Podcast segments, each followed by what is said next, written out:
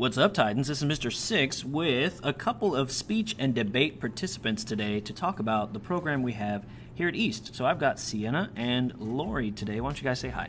Hi.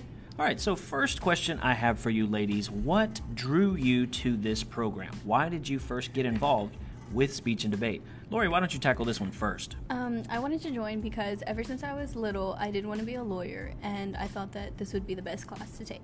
Nice. So you wanted to be a lawyer growing up, and this is a stepping stone. What about you, Sienna? I wanted to get my Letterman. All right, it's a nice, safe place to get your Letterman. I don't hear about a lot of people tearing their ACL in speech and debate, so good choice. Thank you. Well, we've traveled to several tournaments. I've been uh, fortunate enough to help coach some of the events. Can you think, as we've journeyed across the great state of Texas, of some of your favorite memories? Um, well, there's a lot of memories, so like I can't specifically just choose one because they were all great.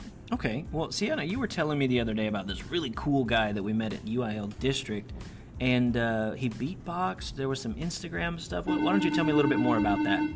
Oh yes, he. We met him um, during one of our tournaments at his school, and he said we asked him for his name, and it was Wisdom, which is really cool. He said his grandma came up with it because something, like she he had a backstory to it, but it Nice. cool. That sounds very intriguing. Okay, so we've met some interesting people. We've gone to some crazy faraway places. And let me ask you, ladies, you're kind of young in the program. Where do you see Titan Speech and Debate going and growing in the future?